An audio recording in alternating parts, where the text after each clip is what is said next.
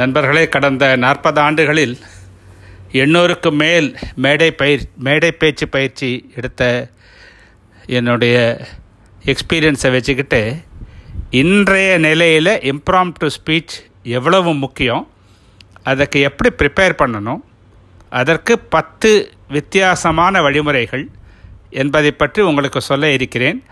மறக்காமல் என்னுடைய போஸ்டிங்கை கேட்டு உங்களுடைய எக்ஸ்பீரியன்ஸை என் கூட ஷேர் பண்ணிக்கோங்க. நன்றி வணக்கம்.